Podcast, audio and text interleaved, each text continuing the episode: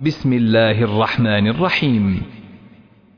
باب صلاة الخوف وقول الله تعالى واذا ضربتم في الأرض فليس عليكم جناح ان تقصروا من الصلاه ان خفتم ان يفتنكم الذين كفروا.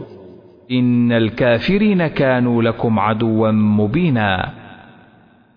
واذا كنت فيهم فاقمت لهم الصلاه فلتقم طائفة منهم معك وليأخذوا أسلحتهم فإذا سجدوا فليكونوا من ورائكم ولتأت طائفة أخرى لم يصلوا فليصلوا معك وليأخذوا حذرهم وأسلحتهم. ود الذين كفروا لو تغفلون عن أسلحتكم وأمتعتكم فيميلون عليكم ميلة واحدة. ولا جناح عليكم إن كان بكم أذى من مطر أو كنتم مرضى أن تضعوا أسلحتكم وخذوا حذركم إن الله أعد للكافرين عذابا مهينا. حدثنا أبو اليمان قال أخبرنا شعيب عن الزهري قال سألته هل صلى النبي صلى الله عليه وسلم يعني صلاة الخوف؟ قال أخبرني سالم أن عبد الله بن عمر رضي الله عنهما قال غزوت مع رسول الله صلى الله عليه وسلم قبل نجد فوازينا العدو فصاففنا لهم. فقام رسول الله صلى الله عليه وسلم يصلي لنا. فقامت طائفة معه تصلي وأقبلت طائفة على العدو وركع رسول الله صلى الله عليه وسلم بمن معه وسجد سجدتين ثم انصرفوا مكان الطائفة التي لم تصلي. فجاءوا فركع رسول الله صلى الله عليه وسلم بهم ركعة وسجد سجدتين. ثم سلم فقام كل واحد منهم فركع لنفسه ركعة وسجد سجدتين. باب صلاة الخوف رجالا وركبانا. راجل قائم.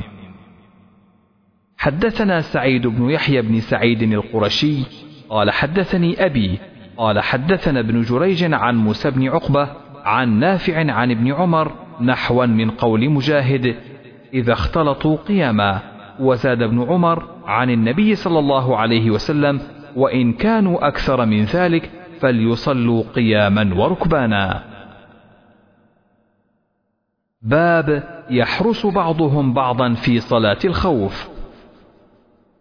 حدثنا حيوة بن شريح قال حدثنا محمد بن حرب عن الزبيدي عن الزهري عن عبيد الله بن عبد الله بن عتبة عن ابن عباس رضي الله عنهما قال قام النبي صلى الله عليه وسلم وقام الناس معه فكبر وكبروا معه وركع وركع ناس منهم ثم سجد وسجدوا معه ثم قام للثانية فقام الذين سجدوا وحرسوا إخوانهم وأتت الطائفة الأخرى فركعوا وسجدوا معه والناس كلهم في صلاة ولكن يحرس بعضهم بعضا. باب الصلاة عند مناهضة الحصون ولقاء العدو. وقال الأوزاعي إن كان تهيأ الفتح ولم يقدروا على الصلاة صلوا إيماء كل امرئ لنفسه. فإن لم يقدروا على الإيماء أخروا الصلاة حتى ينكشف القتال أو يأمنوا. فيصلوا ركعتين. فإن لم يقدروا صلوا ركعة وسجدتين لا يجزئهم التكبير. ويؤخروها حتى يأمنوا. وبه قال مكحول. وقال أنس حضرت عند مناهضة حصن تستر. عند إضاءة الفجر واشتد اشتعال القتال فلم يقدروا على الصلاة. فلم نصل إلا بعد ارتفاع النهار فصليناها ونحن مع أبي موسى ففتح لنا. وقال أنس وما يسرني بتلك الصلاة الدنيا وما فيها. حدثنا يحيى قال حدثنا وكيع عن علي بن مبارك عن يحيى بن أبي كثير عن أبي سلمة عن جابر بن عبد الله قال جاء عمر يوم الخندق فجعل يسب كفار قريش ويقول يا رسول الله ما صليت العصر حتى كادت الشمس أن تغيب. فقال النبي صلى الله عليه وسلم وأنا والله ما صليتها بعد.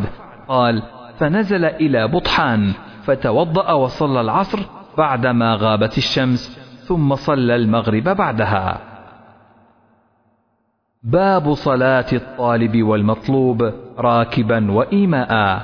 وقال الوليد ذكرت للأوزاعي صلاة شرحبيل بن السمط وأصحابه على ظهر الدابة فقال كذلك الأمر عندنا إذا تخوف الفوت واحتج الوليد بقول النبي صلى الله عليه وسلم لا يصلين أحد العصر إلا في بني قريظة باب حدثنا عبد الله بن محمد بن أسماء قال حدثنا جويرية عن نافع عن ابن عمر قال قال النبي صلى الله عليه وسلم لنا لما رجع من الأحزاب لا يصلين أحد العصر إلا في بني قريظة فأدرك بعضهم العصر في الطريق فقال بعضهم لا نصلي حتى نأتيها وقال بعضهم بل نصلي لم يرد منا ذلك فذكر للنبي صلى الله عليه وسلم فلم يعنف واحدا منهم.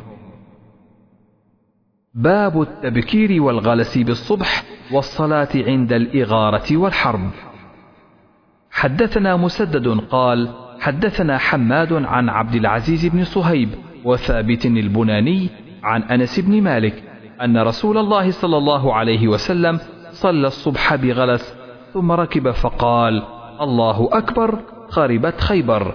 إنا إذا نزلنا بساحة قوم فساء صباح المنذرين. فخرجوا يسعون في السكك ويقولون محمد والخميس. قال والخميس الجيش.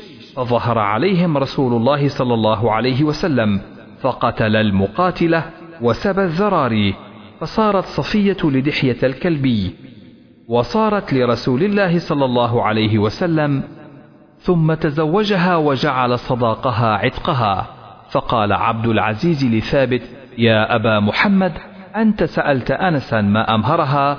قال أمهرها نفسها فتبسم.